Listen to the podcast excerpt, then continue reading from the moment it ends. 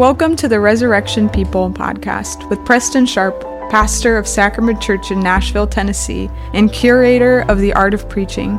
Each week, we look at three readings from the Bible, drawn from the Revised Common Lectionary. Find more at theartofpreaching.substack.com. Welcome back to the Resurrection People podcast. Today, we are looking at our gospel reading for the week, which comes to us from Matthew 22, verses 34 through 46. In this story, the Pharisees gather together for one reason Jesus is becoming a problem. He has silenced the Sadducees. We see that in verse 34. And the Pharisees are worried about how he is upending the apple cart of Jewish society and religion. The Sadducees were a religious political group of the day who represented Herod's influence over the Jewish people. So they were kind of in cahoots with the Roman government. The Pharisees, by contrast, were the populace of their day. If the Sadducees were the establishment, the Pharisees were more of kind of the popular understanding of the law.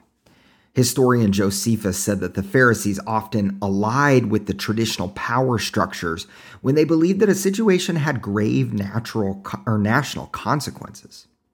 There's this expert in the law, and he addresses Jesus as teacher, which is an outward form of politeness.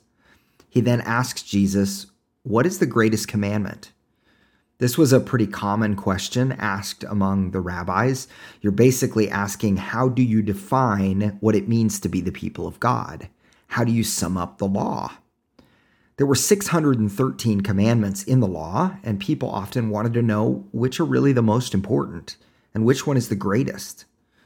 And it was common in this tradition for Pharisees to ask a question and then to debate it among themselves. It was especially common for rabbis to debate which command was the greatest and then which commands were light and which commands were heavy. Some of the commands that were debated to be the heaviest were things like honoring your parents and also loving your neighbor as yourself. And Jesus gives a pretty traditional answer. He says, You shall love the Lord your God with all your heart and with all your soul and with all your mind. This is the greatest and first commandment.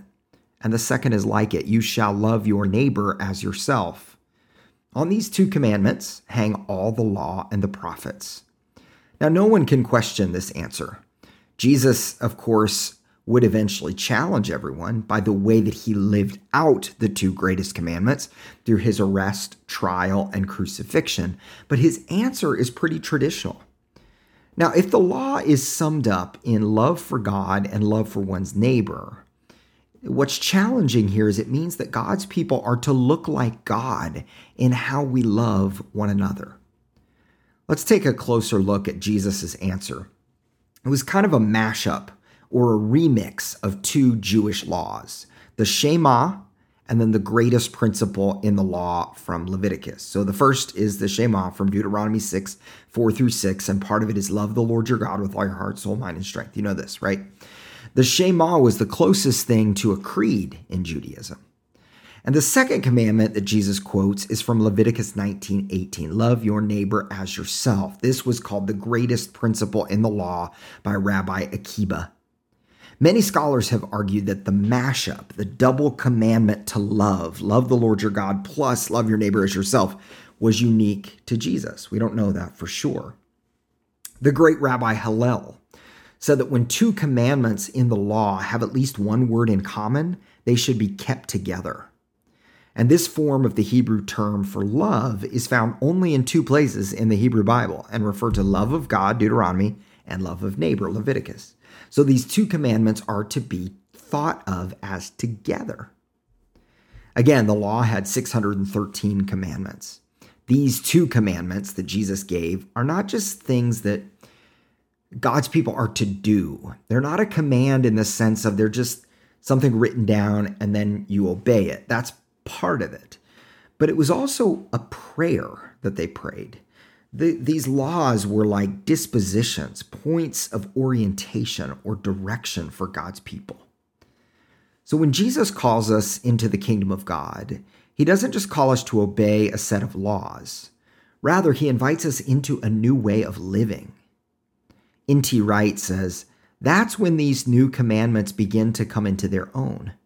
when they are seen not as orders to be obeyed in our own strength, but as invitations and promises to a new way of life in which, bit by bit, hatred and pride can be left behind and love can become a reality.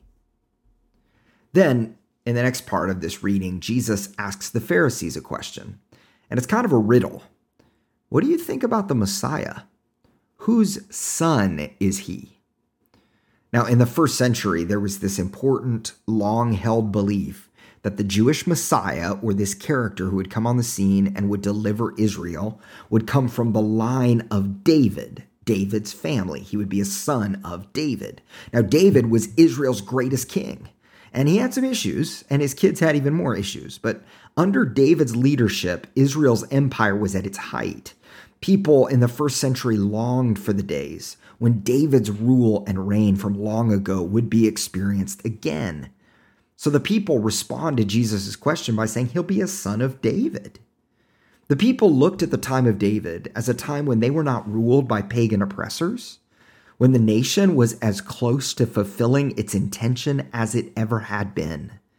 And when the Messiah comes, the hope was they'll experience that thing again, a Davidic kingdom. Yet Jesus seems to challenge their assumptions in an interesting way. He seems to be indicating that although the Messiah will be from the line of David, he will also be more than a descendant of David. The Messiah won't just be a son of David, but will actually be David's Lord.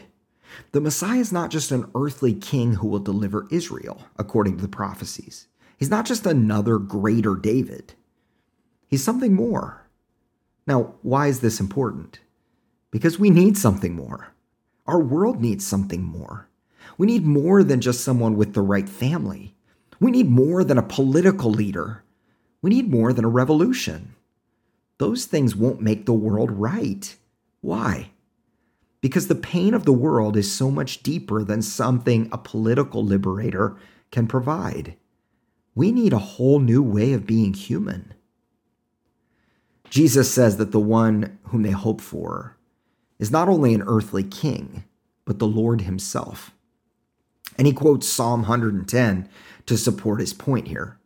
In this quotation, David is prophesying about the coming Messiah, the one who would set Israel right. And in this passage, David calls someone Lord. Who is David referring to in Psalm 110? If it was one of his descendants, he wouldn't call him Lord, he would use the term son. Who is greater than the king? Who is the Lord of the king? Well, Jesus is giving us a glimpse behind the curtain. It's something that will take the early church years to unpack, but Jesus is saying that he is not only David's son, he is not only an earthly king who is part of the right family. He is not here merely to provide political liberation. He has come to defeat the ultimate enemy, sin and death itself. The early church will later call Jesus Son of God. Not just Son of David, but Son of God. Thanks for listening to the Resurrection People podcast. Subscribe, rate, and review to help us get the word out.